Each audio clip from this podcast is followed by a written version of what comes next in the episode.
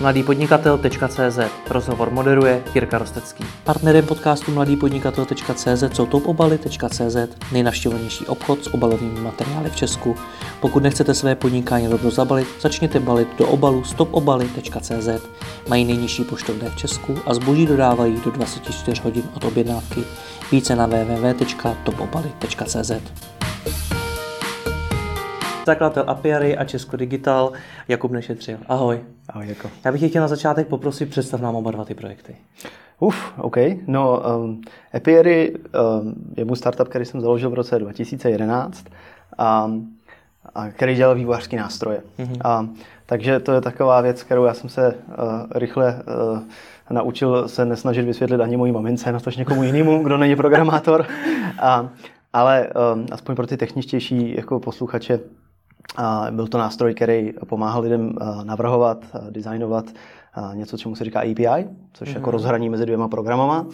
A že před deseti, je to, jako nejlepší způsob, jak to vysvětlit, je před deseti lety, když si vzpomeneš, jak se dělal software, tak se prostě udělal Microsoft Office, vypálil se na CD pro Windows a tím to skončilo. Hmm. A dneska ten samý Microsoft Office existuje na Mac a na Windows a na, na iPad a na, na Android a prostě na milion různých zařízení, milion různých Microsoft Officeů a teď je jeden v cloudu a teďka musí komunikovat s Dropboxem a prostě jako ta doba toho, kdy se udělal jeden kus softwaru a byl hotový, je dávno pryč. Že? Dneska hmm. jsou to jako spousty malých kousků, který spolu mluví přes ty API.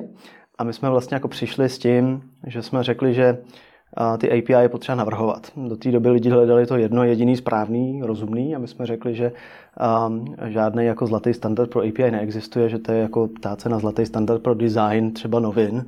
Prostě každý noviny jsou jiný podle toho, jakou mají audienci, kdo je bude číst a tak podobně a prostě podle toho je potřeba jako vlastně hledat tu správnou formu na základě těch uživatelů a že to samé je potřeba dělat i s těma jako APIs, protože ty hmm. programy, jak spolu mluví, tak, tak jsou různý. A to s tím jsme jako přišli jako první a vlastně jsme udělali novou kategorii jako v, těch, v rámci těch softwarových produktů, který se začal říkat API design a dneska ty nástroje na API design má Microsoft a Google a SAP a všichni je prodávají. Ale Takže vlastně jste si vytvořili vlastní trh. Vymysleli, vymysleli API, přesně tak, dokonce i ten název té kategorie. No. Hmm. Tak to bylo API. Česko Digital je úplně z jiného soudku, na opačné hmm. straně.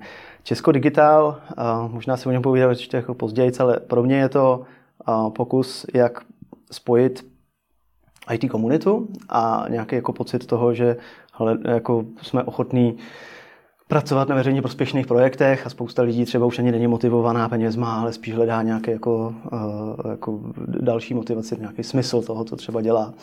A že je tady jako spousta lidí, kteří si myslím, že jsou ochotní uh, pomáhat a pracovat uh, i pro bono, jako bez, bez, bez nároku na odměnu na, na smysluplných projektech.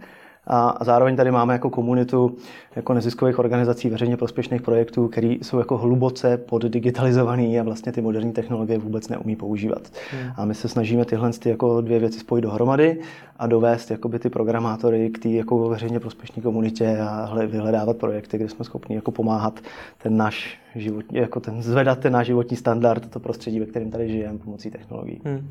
Pojďme postupně, pojďme o toho Epiary. Hmm. Ty jsi jeden z mála Čechů, kterým se povedlo vybudovat skutečně úspěšnou technologickou firmu. Ještě k tomu, jak sám si popisal, v podstatě vytvořit si a pojmenovat ten svůj trh. No a na závěr jí velmi úspěšně prodat Oracle. Hmm. Pro, prozradí za kolik se to povedlo prodat? Neprozradím. A Veřejně aspoň, určitě. Aspoň přibližně? Hm, psalo se o tom v novinách, já to nemůžu komentovat. Tak aspoň v nějakých eh, řádech, ať víme, kde se to povedlo. No, jako řádově se psalo o miliardě korun. O miliardě korun. No tím, že jako je dobrý si uvědomit, že žádný zakladatel nedostane jakoby 100% toho, co v té firmě prodal, dokonce ani 50%. Že? To jako mm-hmm. Samozřejmě ten podíl je z převážní většiny za investorama, potom samozřejmě jako z velké části taky za našimi zaměstnancemi. Já jsem měl velkou radost z toho, že vlastně z toho, jak jsme Epiry úspěšně prodali, neprofit, jsem neprofitoval jenom já a můj spoluzakladatel, ale jak vlastně celá ta skupina jako zaměstnanců, co tam kdy pracovali. Mm-hmm. Takže tvůj podíl v tom byl jak velký? Asi 15% nebo 17, tak nějak. No. Mm-hmm. no nicméně to, co je na tom zajímavé, a ty jsi mi to vyprávěl už, je, že vy jste to vymysleli Epiery v podstatě za týden, kdy jste přemýšleli nad tím, když to zjednoduším, co se životem. No, ve skutečnosti to má ještě jako hlubší kořeny. My jsme, um, já jsem se natknul do nové technologie, která tenkrát začínala, která se jmenovala Node.js mm-hmm. a jako programátor mě takovéhle věci jako dělají radost. A uh, A řekl jsem si, že bych chtěl udělat nějaký projekt v Node.js a někdo vypsal soutěž mezinárodní, nějaký hackathon a já jsem si říkal, to je skvělé, to musíme udělat, to bude úplně jako totálně super. A chodil jsem jako, tenkrát jsem pracoval v Good Data, chodil jsem po kanceláři a všem jsem říkal jako, pojďte, pojďte, pojďte, budeme dělat víkendu hackathon, vyhrajeme to. A všichni říkali, jo, jo, pracuji celý týden jako programátor, nebudu pracovat ještě o víkendu. Takže se mi podařilo jako chytnout jenom tu a tam pár těch nejlepších lidí, kteří zrovna byli čerstvě povýšený do rolí manažerů a vlastně to programováním chybělo. jako, hmm, hmm. a protože prostě už se k němu přes den dostali. A tak jsem takhle natknul jako uh, jednoho designéra, Honzu Moravce a uh, Tomáše Hrána, který byl programátor, který s náma tenkrát pracoval. A o víkendu jsme vlastně za 48 hodin vymysleli a namlátili takový jako prototyp toho, co potom bylo Epier.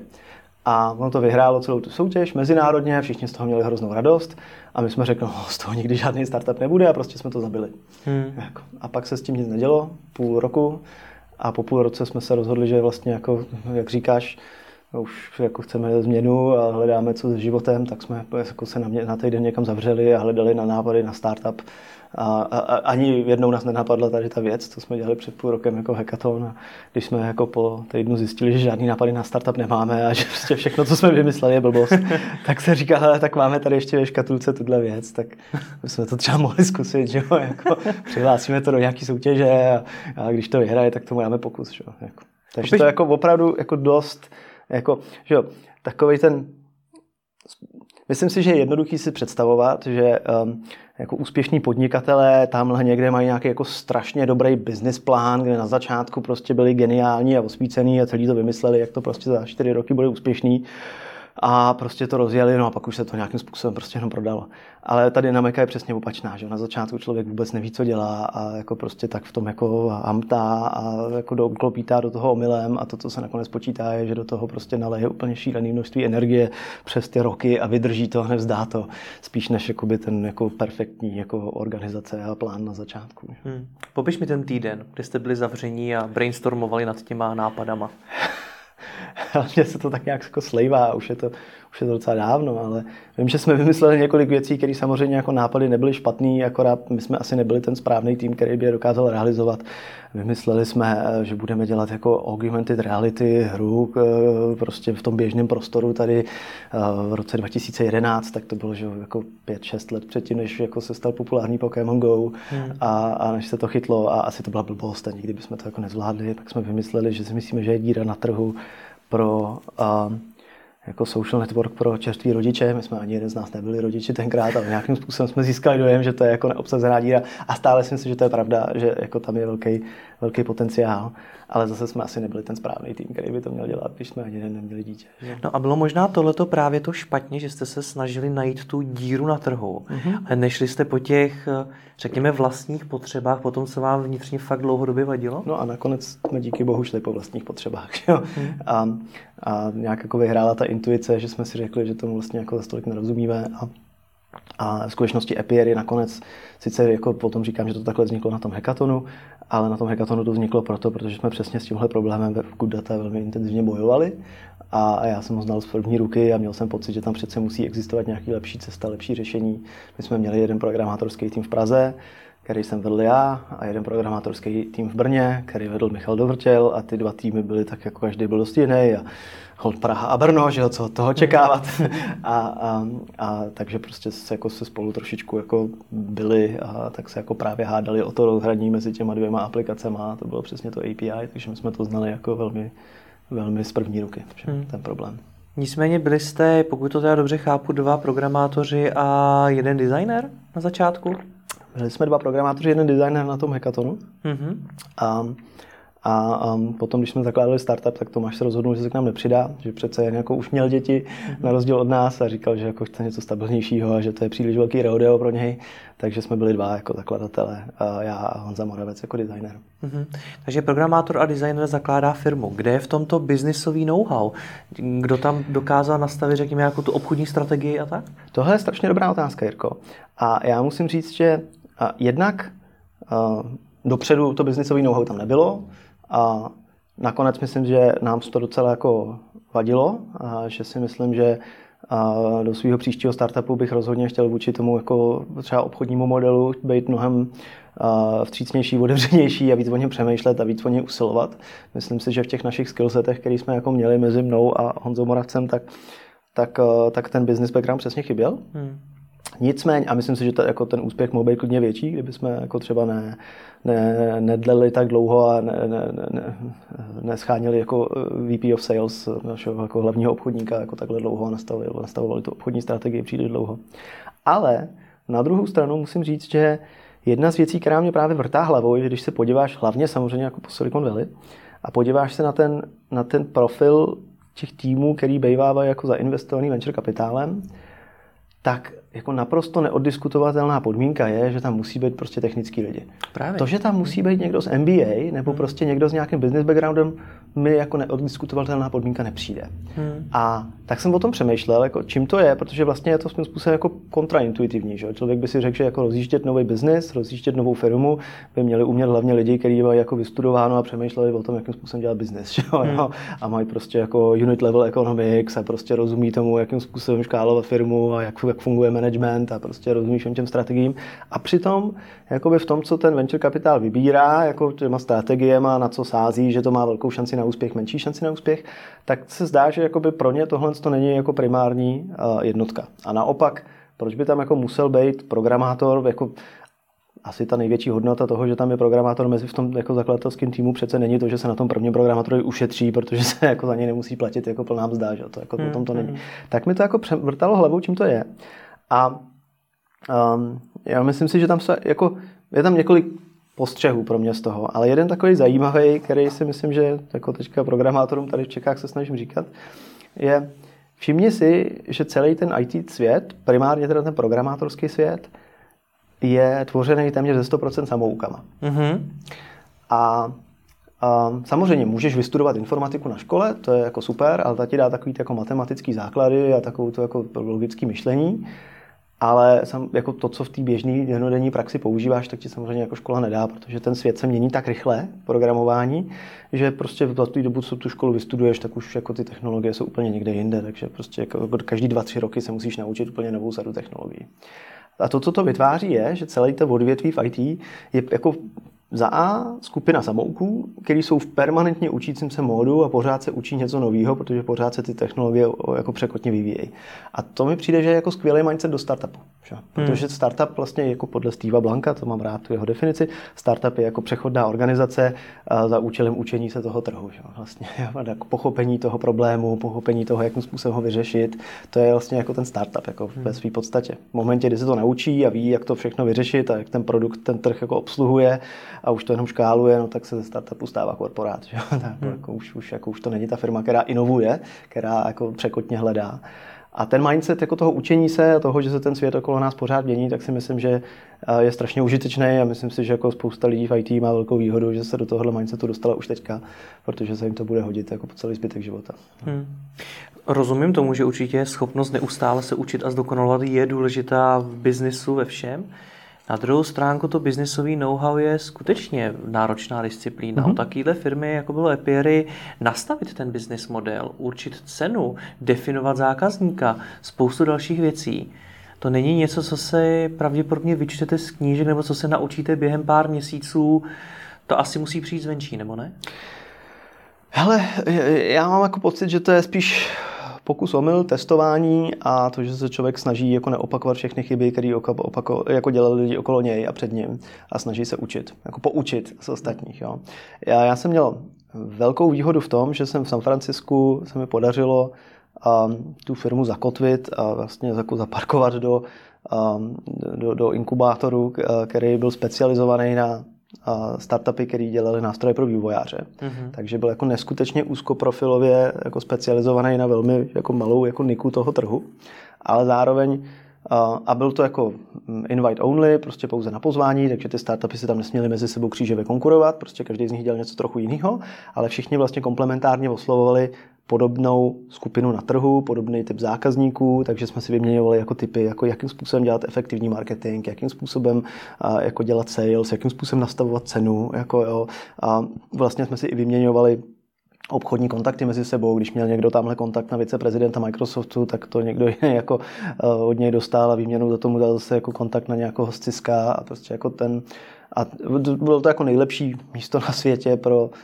startupy v téhle malé jako skupině uh, v tomhle malém odvětví.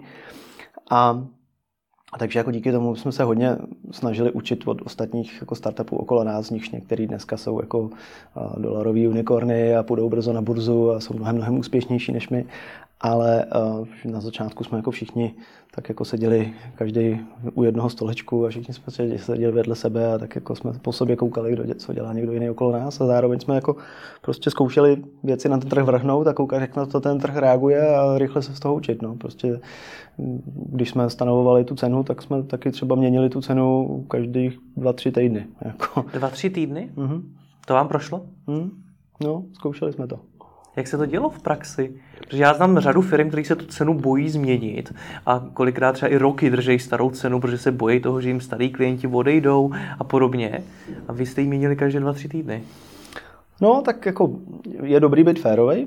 Třeba těm zákazníkům říct, jste uh, jako early adopter zákazníci, jste prostě jako tady brzo a ještě stále s cenou experimentujeme a myslíme si, že ji v budoucnu spíš budeme zvedat, a, takže a e, výměnou za to, že jste ochotní do toho jít teďka takhle brzo a jste jako jedni z našich prvních zákazníků, tak dostáváte nejspíš nižší cenu, než jakou budou dostávat lidi později, ale jako je dobrý v tomhle být upřímnej a do jisté míry a spousta lidí to, hlavně teda jako na tom americkém trhu to spousta lidí naprosto kvituje a respektuje, protože se to děje, protože to vidí i v jiných firmách, protože třeba oceňují to, že spolupracují s někým, kdo je prudce inovativní. A vlastně jeden takový model, který jsem tam viděl, který v Evropě bohužel zase tak častý není, v Americe je rozšířenější, je, že i lidi, kteří pracují ve velkých firmách a v korporátech, tak vyhledávají a rádi spolupracují s těma startupama, protože mají pocit, že když oni jako přivedou tu, tenhle tu jako mladou inovativní firmu do toho našeho zkostnatělého start, eh, korporátu,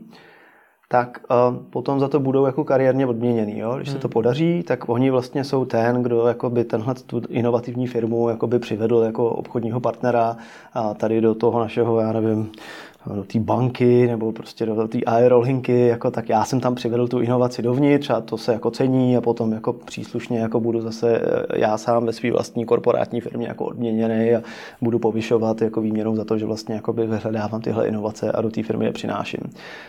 V Evropě je ten trh trošičku konzervativnější, takže ty jako větší, stabilnější firmy přece jen jsou jako opatrnější u nějak, okolo nějaký spolupráce e, s mladýma firmama. Je tam taková ta obava, že co když to zkrachuje, co když to je neúspěšný, co když je to špatný nápad, jako jo, všechno tohle. A v té Americe přece jen jako převažuje to, že to je nový, že to je dynamický, že to je inovativní a, a, a že to je potřeba do toho korporátu dostat. A takže prostě opravdu, když se člověk jako tváří uh, otevřeně, jako snaží se, já myslím, že je lepší jako si na nic nehrát a být v tomhle hmm. tom jako poměrně otevřený a říct prostě s cenou hejbem, nejspíš s ní budeme hejbat nahoru, asi dostáváte dobrý díl uh, díky výměnou za to, že jste jako early adopter zákazník a to je prostě dobrý pro vás a dobrý pro nás, tak, hmm. tak oni to respektují to know-how, který si získal v tom San Francisku, v tom inkubátoru, dá se sehnat i v Česku? A nebo pokud budu technologickou firmu, tak dřív nebo později prostě musím jít ven? Já bych to jako nerad generalizoval. Um, know-how, který jsem získal já, specificky pro APIry, specificky pro vývojářské nástroje, jako v tomhle jednom baráku v San Francisku neseženu nikde jiné na světě. Když přijel náš investor z New Yorku do San Franciska a viděl tam ten barák, tak jsem mu takhle jako zaleskli oči a říkal, takovýhle barák my bychom v New Yorku nenaplnili. Prostě jako startupama, který z takhle jako úzký výseče, jako dělat jenom vývojářský nástroje. A my jsme tomu dokonce začali říkat jako trošičku uštěpačně nový business model, jak je jako B2B, business to business, B2C, business to consumer, tak my jsme B2D, business to developer. a, a trošičku to má jako opodstatnění, že tam míchá vlastně některé strategie z B2C modelu i z B2B modelu, takže je to takové jako trošičku hybrid a je to jako zajímavý, pro mě zajímavý obor, protože tomu rozumím a protože vývojáře mám rád a jako baví mě to. A je tam několik velmi úspěšných firm, že jo, teďka třeba před nedávnem se velmi úspěšně prodal GitHub do Microsoftu, ale jako předtím jako Twilio je ohromná firma, která měla IPO, New Relic měl letos IPO jako firma pro vývojáře a to jsou jako velký uh, úspěchy a je tam jako zajímavý business model z mýho pohledu. S těma lidma se tam vydal? Těma lidma jsem se tam vydal. Přesně tak. Jako v podstatě zakladatelé Twilia znám, a jako a, a, v New Relicu znám jako senior management, ale myslím, že zakladatele neznám, ale jakoby ještě ty generaci novější firmy, jako třeba Circle CI, který dneska už se taky blíží tomu, že jako za chvilku půjde dělat IPO a je to největší nástroj na světě na testování software tak, tak ty seděli vedle nás vysloveně jako sousedi a Paul Bigar, který to tam jako zakládal, rozjížděl, tak prostě je můj dobrý kamarád. Že? Hmm. No. Takže to, to, tohle není jako hmm. nejenom, že to není v Praze, ale ono to není ani nikde jinde v Americe. Hmm. Jo, jenom na tomhle jednom místě. Nicméně, jako nerad bych to generalizoval a paušalizoval do toho, že každý technologický startup musí okamžitě do Ameriky. Já myslím, že to nejvíc záleží na tom, kde jsou zákazníci. Hmm. Jo? A um, u vývojářů ty zákazníci jsou nejvybíravější prostě v Americe a hlavně na West Coastu a je tam spousta těch technologických firm, spousta těch lídrů v těch, mezi jako IT, takže když se ti podaří získat zákazníky tam, tak už se ti podaří potom zákazníky jako získat i všude jinde na světě. Vlastně já si myslím, že ty bys jako startup si měl vybrat trh, který je pro tebe nejvíc konkurenční a nejagresivnější, nejtěžší a pak na něm vyhrát a pak ten zbytek už se dostaví sám. Jo? Mm-hmm. Ale naopak, když si vybereš nějaký jako jednodušší, jako uh, méně kompetitivní trh, řekneš si, v Americe je to příliš složitý, já to nejdřív udělám v Evropě, tak potom se ti jako naškálovat do té Ameriky nepodaří. To Takže prostě ta jako strategie, jako naučím se to v Česku a pak eh, to budu dělat v zahraničí, je strašně, strašně těžká. Přesně tak. Protože na začátku té firmy nic nemáš, máš malý tým, máš malý produkt a změny se dělají strašně jednoduše. Hmm. Jo? A když si tohle z toho jakoby je to jak s dětma, že Když ty děti jsou malí a vyrůstají, tak jsou prostě hrozně tvarovatelný a potom, když už je jim 15, tak už zase tak tvarovatelný nejsou, tak už jsou jako trošičku, už mají svoji vlastní hlavu. A, a s těma firmama je to podobně. Když je ta firma malá, mladá, tak se dá strašně jednoduše tvarovat. A když tomhle tom jakoby období, který je uh, jako velmi cený, a ji jako poškodíš tím, že ji někde uh, schováváš v nějakým trhu, který není kompetitivní a kde vlastně jako sice se naučíš, jakoby, jak to dělat tady v Čechách nebo jak to dělat v Evropě, No a pak, když jako chceš expandovat do Ameriky, tak už máš jako stabilní firmu, stabilní produkt a strašně to bolí. Je to hrozná spousta práce, tam jakoby něco změnit a zinovovat, protože už máš spoustu zaměstnanců, udělaný procesy, jako hotový, hotový produkt. Je to těžký. Hmm. Jo? Já si myslím, že naopak jakoby to, co chceš, je na začátku si vybrat ten nejtěžší trh a na něm se to naučit. Jo? A potom uh, z toho vyškálovat jako do toho zbytku a pak uděláš globální biznes. No. Na druhou stranu... A ten nejtěžší trh nemusí být vždycky Amerika. Co se jo? takhle bavím se startupy, tak těm rozjetějším se už do zejména do té Ameriky dostává jednodušeji, protože už mají nějaké prostředky, už mají prostě něco, s čím můžou pracovat, nejspíš i nějaký kontakty a podobně. Jak se tam teda dostat s ničím? Hele, uh, jako zase, rozhodně to není tak, že jsem tam šel první rok existence té firmy. Jo, byl jsem tady v Čechách a samozřejmě, že to chvíli trvalo, než jsme měli vůbec prostředky na to, aby jsme o tom mohli přemýšlet.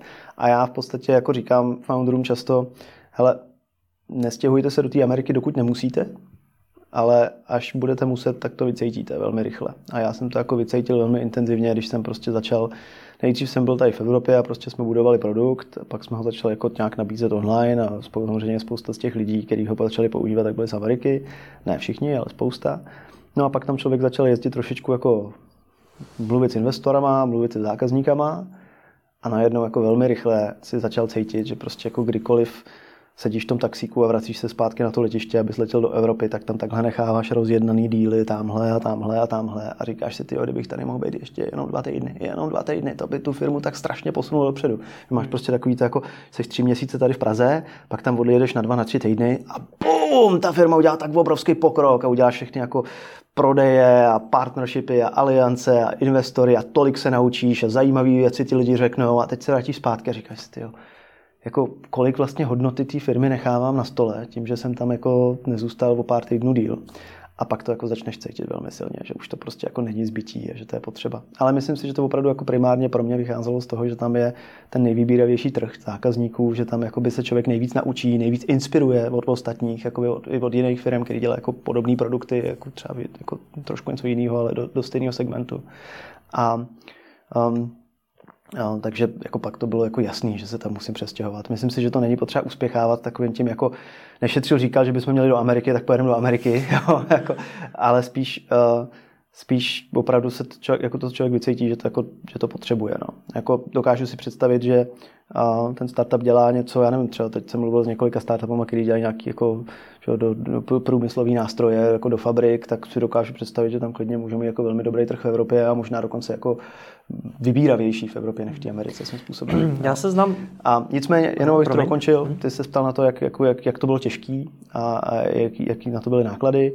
My jsme vlastně do Ameriky odevírali americkou pobočku, když já jsem realizoval naše první kolo od investorů v Americe. A, a, dohodli jsme se, že součástí, a to jsem realizoval 1,5 milionu dolarů, a dohodli jsme se, že součástí, jako je, část relativně zanedbatelná, ale část toho prostě těch prostředků půjde na to, že já se přestěhuji do Ameriky, vybuduju tam pobočku, otevřu No, třeba bych řekl, že 10 tisíc dolarů stálo prostě výzum a přestěhování se, a tak to v tom jako 1,5 milionu dolarů je samozřejmě jako zanedbatelná částka, ale potom a jako samozřejmě je potřeba počítat s tím, že ty uh, mzdy a platy jsou tam jako úplně na jiný úrovni než v Čechách, tak zhruba 3 ku 1, když se to vezme kolem a kolem.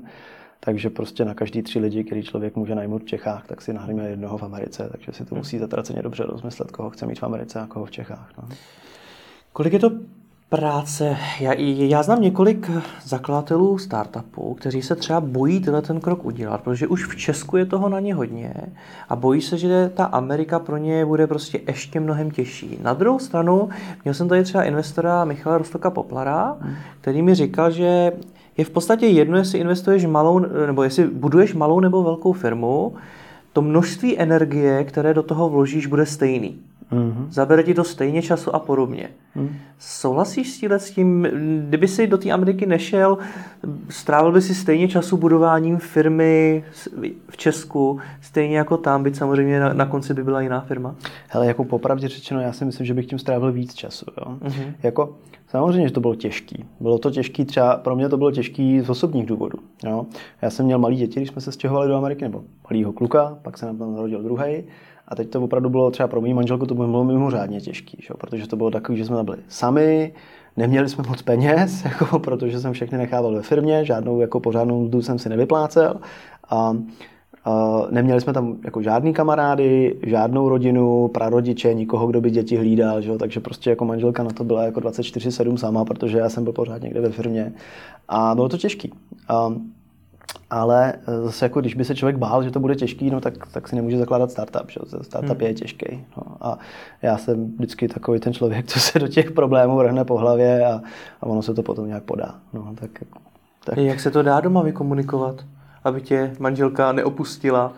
Asi příslip toho, že to jednou prodáš za obrovský miliony, nebude fungovat, nebo jo? No, úplně ne, no, jasně. Jako, já, já, myslím, že mě třeba jako hodně pomohlo, že moje manželka je, je taky bývalá programátorka, takže vlastně tomu produktu, který my jsme dělali, rozuměla a držela mu palce a fandila mu. Jo? Že to hmm. takový, jako dokážu si představit, že kdyby absolutně netušila, co dělám, tak je pro ní mnohem těžší se jako natchnout pro ten potenciál, třeba jako pochopit, že tady děláme něco opravdu unikátního, že tady děláme něco, co na tom trhu nikde na světě není, jo? že prostě jako mít tu opravdu tu radost z toho, že to, co člověk dělá, je podstatný.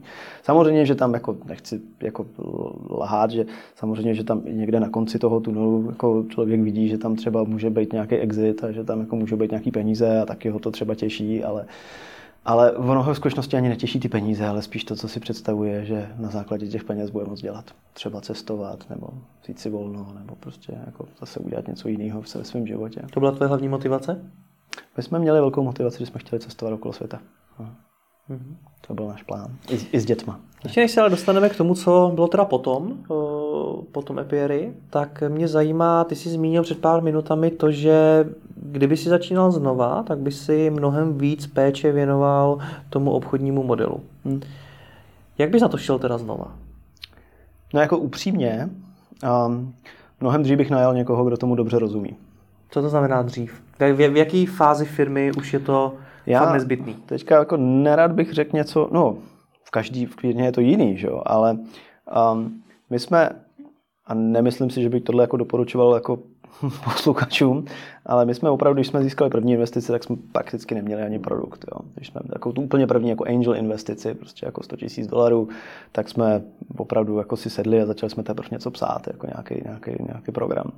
A měli jsme myšlenku, měli jsme jako nějaký prototypy, měli jsme něco rozpracovaného, ale v podstatě jsme to potom všechno zahodili a začali jsme to psát úplně jako na novo. Potom, když jsme dostali jako první venture capital investici, toho 1,5 milionu dolarů, a já jsem se přestěhoval do Ameriky, tak už jsme produkt měli, to je pravda, ale strávili jsme tam jako poměrně velký období, možná jako dva roky, kdy jsme hrozně investovali jako energii do toho, aby jsme byli špička na trhu, aby jsme byli nejlepší, aby jsme, to jsme byli, aby jsme opravdu vymysleli něco unikátního celosvětově. A pak jsem měl takový ten jako naivní představu, co má spousta programátorů, že když to bude skvělý, když to bude dobrý, tak už si to jako ten trh najde a že už si to ty lidi najdou a že to prostě nakoupí. A to se samozřejmě nestalo. A my jsme to nejdřív jako začali prodávat prostě jenom přes internet, kreditka, tady prostě něco tamhle mávněte. A, a, a investoři byli z toho nervózní a začali mě tlačit do toho, ať opravdu jako najmu profesionálního obchodníka a ať vybuduju vlastně takový jako enterprise program, jo, prostě pro velký korporátní zákazníky a nejenom prostě tady pro nějaký jako tým programátorů, 20 programátorů. A tam si myslím, že jako pro mě byla chyba, jo, že já jsem, jako já jsem nejdřív říkal, že to nepotřebujeme, potom jsem tady říkal, že je dobře, jako já tady toho obchodníka najmu, ale jo. Potom jsem teda si řekl, že bych ho opravdu měl najít, tak jsem začal tím, že jsem jako chodil po San Francisku a ptal jsem se obchodní, ostatních, jak najímají obchodníky, protože jsem to nikdy nedělal. Tak to jsem dělal tak půl roku. Jako, jo. Pak jsem teda přiznal, že bych možná si měl najmout nějakou jako eh, headhunter firmu, aby mi ho našla, protože se mi to příliš nedaří. A někoho jsem najal a, a teď je jako trošičku těžký zpětně si říkat, co by kdyby a prostě jako hodnotit. A ten člověk prostě potom měl nějaký zdravotní problémy. A... Ale promiň, chápu to tak, že ten největší problém byl jako v tvý hlavě.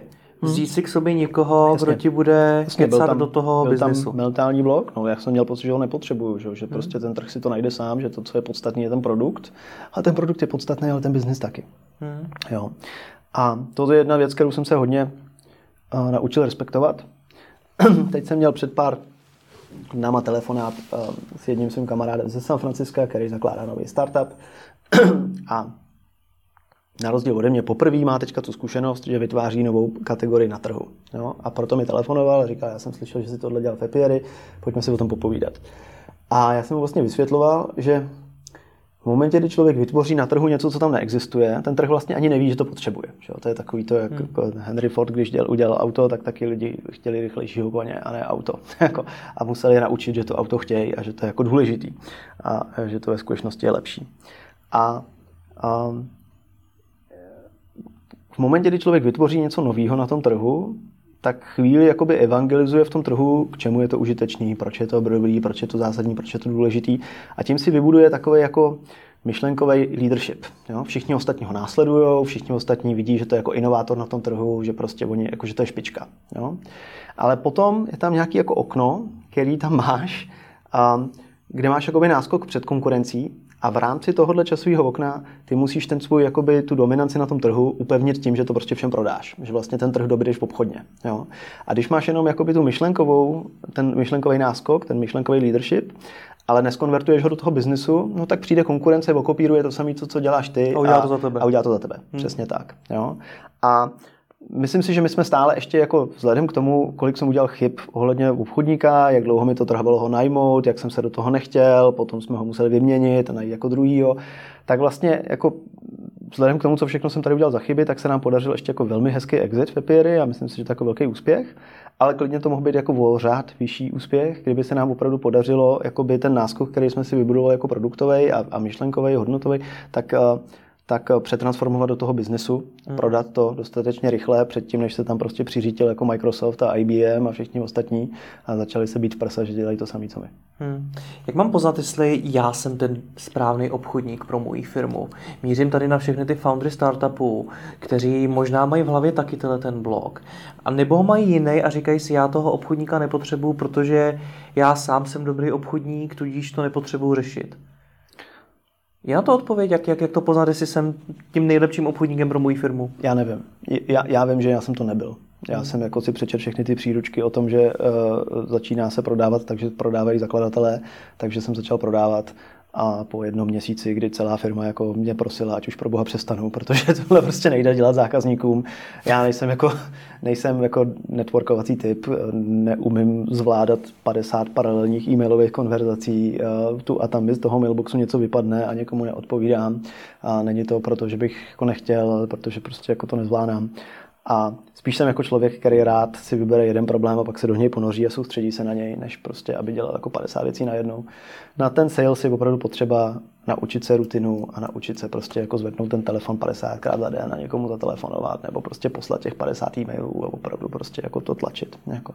Samozřejmě musí tam člověk i kvantita, kvalitativně jako vyhodnocovat, co funguje, co nefunguje a být kreativní jakoby, a hledat trochu, ale je potřeba prostě být systematický a to, to jako není moje parketa. Takže když jsem to jako měsíc a půl zkoušel a celá firma, včetně zákazníků, upěla, tak jsem jako seznal, že to bude muset dělat někdo jiný než já. Takže jako na svém osobním příkladě vím, jak to poznat, ale uh, jako, že bych to chtěl generalizovat pro ostatní, to je těžký. No.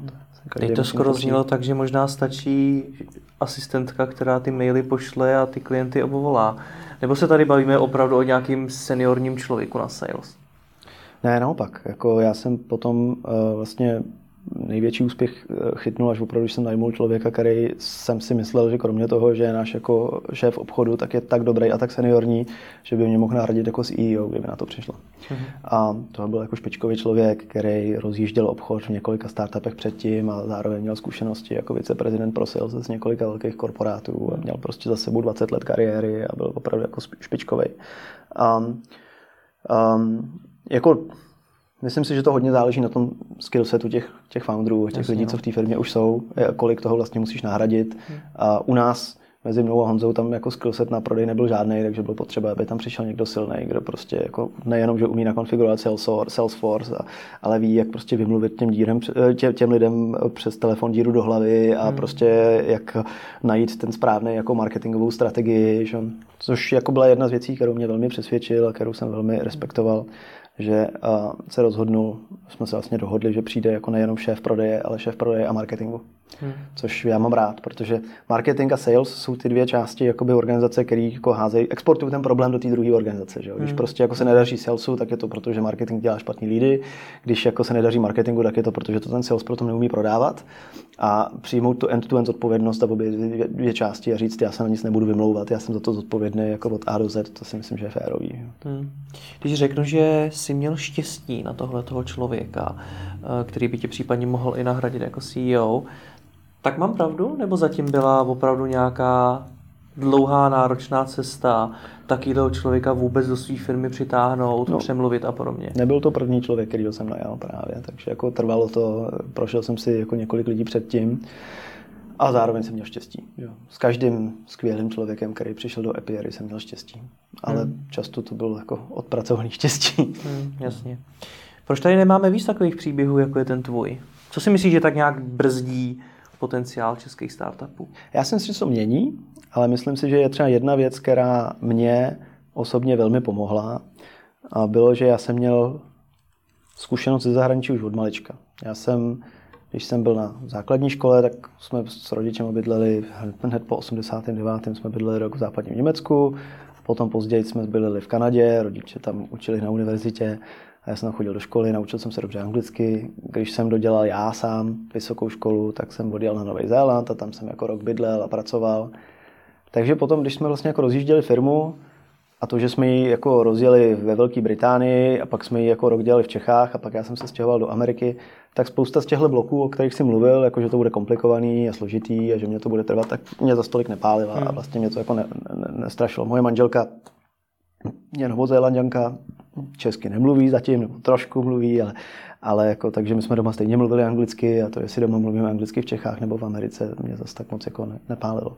Takže si myslím, že v té době, kdy jsme to zakládali, tak tady bylo ještě relativně málo lidí, kteří byli uh, jako takhle odvážní jako vyrazit do světa. Myslím si, že to hodně mění. Teďka je tady jako spousta lidí, kteří prostě jako bydleli v zahraničí, vrátili se zpátky, mluví perfektně, jsou světoobčané jako, a nebojí se toho dělat jako globální biznes.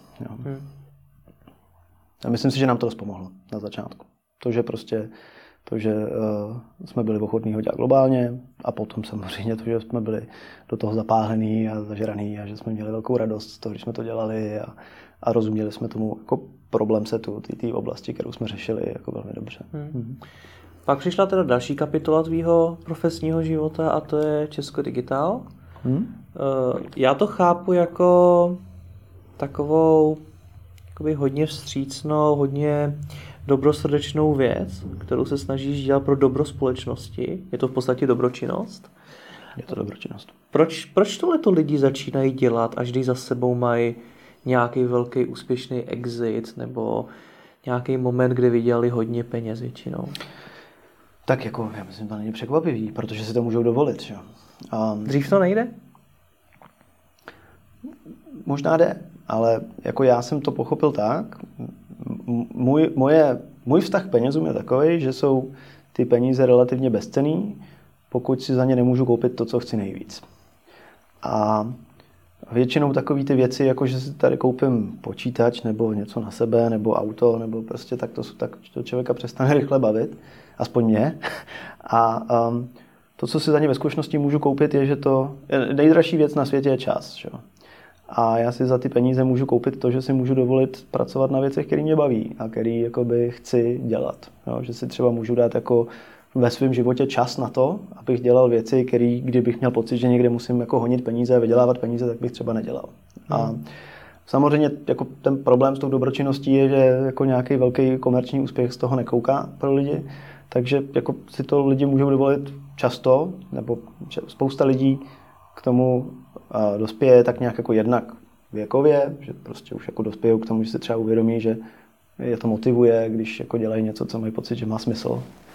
A taky k tomu dospějou tou finanční nezávislostí, že vlastně jako, že to je víceméně docela dobře vidět, že tak jako roste ta, a, a tam mzda u, u zaměstnanců, tak je čím dál tím méně přestává, jako motiv, čím dál tím méně uh, motivuje. Že? Jakoby hmm. s, každou, s každýma dalšíma přidanýma penězma měsíčně na tým mzdě, tak tam mzda přestává být jako důležitá a začnou ty lidi hledat něco jiného. Takže třeba speciálně, když najímáš programátory, protože programátory mají, jako, mají, programátoři mají mzdy poměrně vysoký, tak často prostě musíš najímat ne jakoby na základě tým mzdy jako takový, často už ani ne na základě toho pracovního prostředí, protože to už se tak srovnalo, že všechny ty firmy se snaží mít jako fotbálky, nebo Xbox, nebo prostě jako, nebo, nebo beanbags, nebo prostě takový ty jako, kliše jako toho, jak hmm. mají vypadat programátorský kanceláře.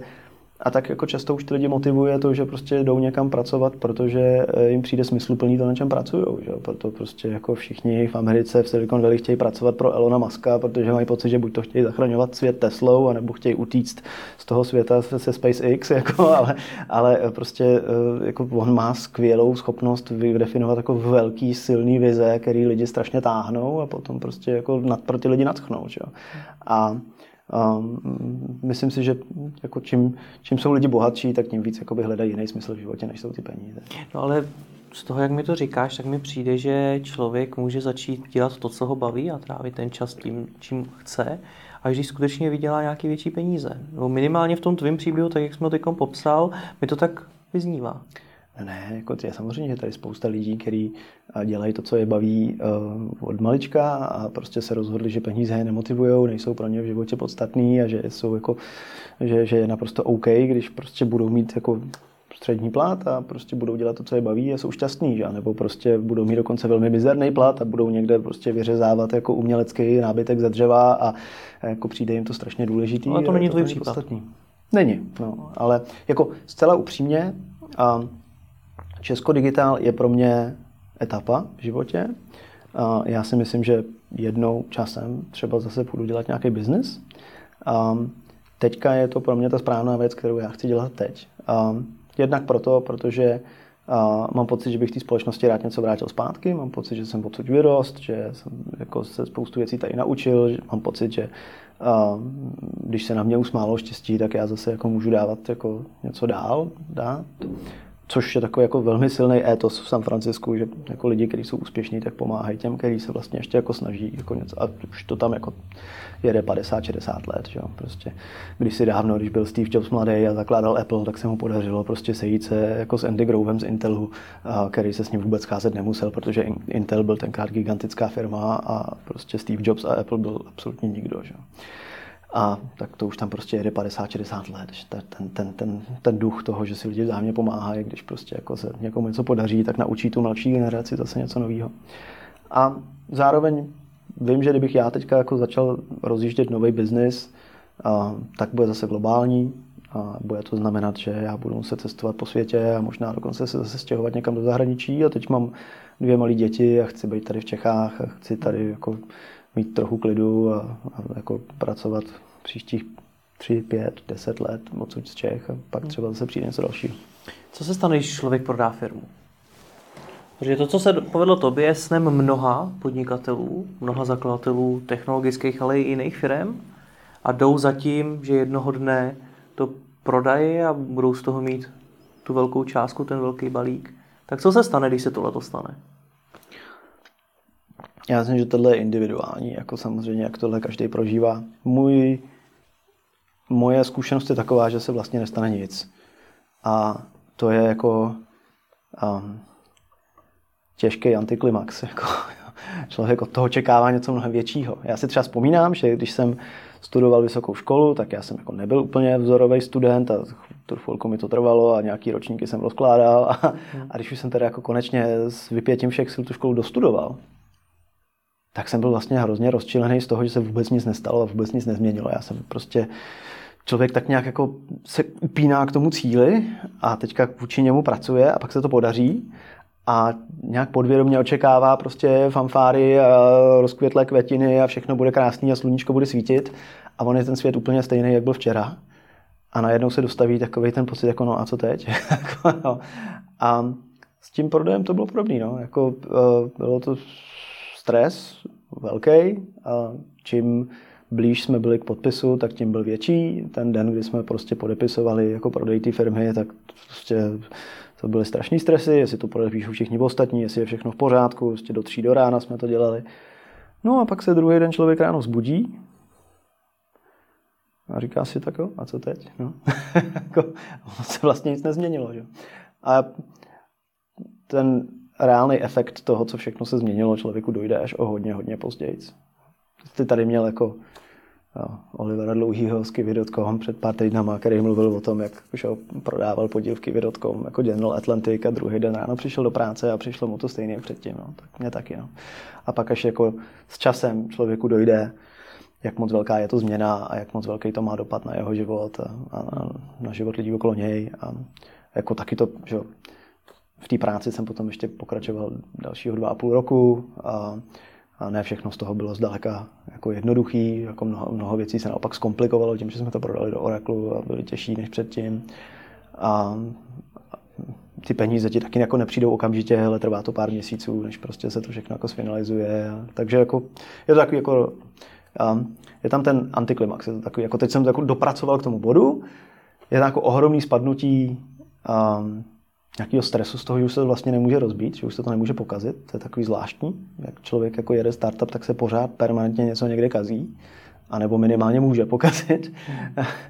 A najednou už se to nemůže pokazit. Najednou už je to jako něčí jiný problém. Kdyby se to náhodou pokazilo, už to jako, že já tady jako řídím lidi, já snažím se něco dosáhnout a tak, a to jako v pořadě, ale jako už vlastně to nejhorší, co se může stát, je, že prostě jako všichni odejdeme a jako, jako už tam je, jak když hraješ toho milionáře a teď tam máš tu jako částku, pod kterou už nespadneš, už si jako přelez ten 100 tisíc, nebo já si to hmm. nepamatuju, když to bylo naposled. No. Takže jako je to takový, je tam je to spadnutí toho stresu, že, že už se člověk jako odpočine. Ale um, vlastně se jako day to day, jako v tom každodenním životě skoro nic nezmění. Má teda smysl si dávat ty cíle, když tam na konci nejsou ty fanfáry a jít za nima tak tak tvrdě a tak rychle? Pro mě jo. Pro mě jo. Protože to, co tam nakonec za tebou zůstane a z čeho má člověk dobrý pocit, je opravdu jako z toho, že to je dobře udělaný práce. Že, se jako člověku v životě reálně něco podařilo, že něco dosáhnul, že, a, že se mu podařilo něco, udělat něco unikátního. A mě, to mě třeba osobně jako velmi těší a naplňuje. No. Že si myslím, že ve svém oboru, který je z toho celého jako světového trhu takhle malý kousíček, tak jsem udělal ještě menší kousíček a vytvořil jsem tam jako nějakou novou kategorii. Přišel jsem s něčím novým, globálně, jako unikátně, jako podstatným, co jsem navíc se mi podařilo celý zbytek toho trhu přesvědčit, že, že to je podstatný, že to je důležitý. Prodal jsem firmu a i v, jako v českém kontextu je to je to nezanedbatelný. Myslím si, že to se pomáhá dalším lidem v Čechách uvěřit tomu, že jako budovat firmy má smysl, že budovat globálně úspěšné firmy má smysl, nebát se, dá jim to třeba nějakou odvahu a energii, že když to, to udělá, tak oni to můžou udělat taky. To všechno jsou jako věci, které člověka těší a naplňují. A, takže já mám jako z toho pocit dobře odvedené práce, to je, to je jako příjemný.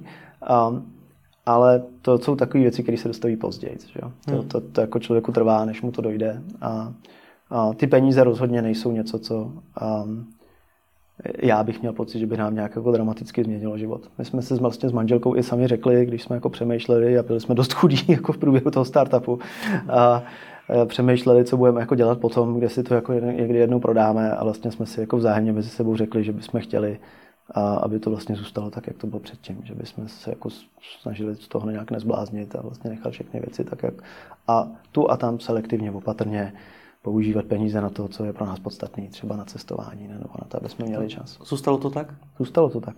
První rok jsme na ty peníze nesáhli, tamhle jsme je někam zaparkovali, vůbec jsem předstíral, že je nemáme.